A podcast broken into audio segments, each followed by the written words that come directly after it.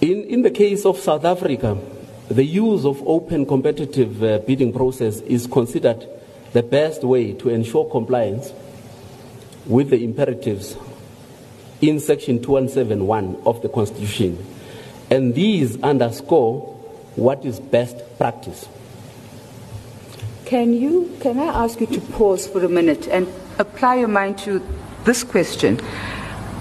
Are you able to give us an estimate of the size of in money terms of government's procurement spend?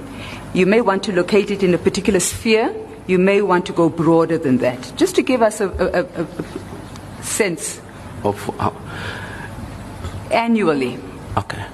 The, thank you, Chairperson. The, the estimated um, uh, procurement spend in government is just in excess of 800 billion uh, for goods and services. That's the figure that we're talking about, and uh, on an annual basis.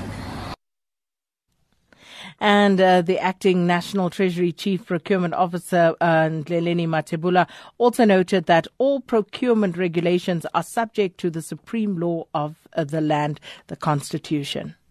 All other law is subject to the Constitution's prescripts and must be formulated interpreted in a way that accords with the Constitution.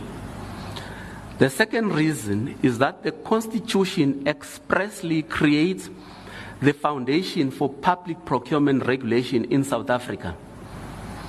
A third reason is that while the Constitution provides the supreme basis for public procurement regulation, it does so only in broad, principled terms. To the extent that the public sector relies on public procurement uh, to give effect to this constitutional mandate, the Constitution is thus of much broader relevance to public procurement generally than simply the provisions dealing specifically with public procurement regulation. And although reluctant to answer why so many irregularities were happening with the procurement of goods and services in government, Mathebula added that most officials were either not skilled enough or were simply abusing the system. Um, Chairperson, I'm not so sure if I can answer, but I think I understand the question. The, there are a number of reasons.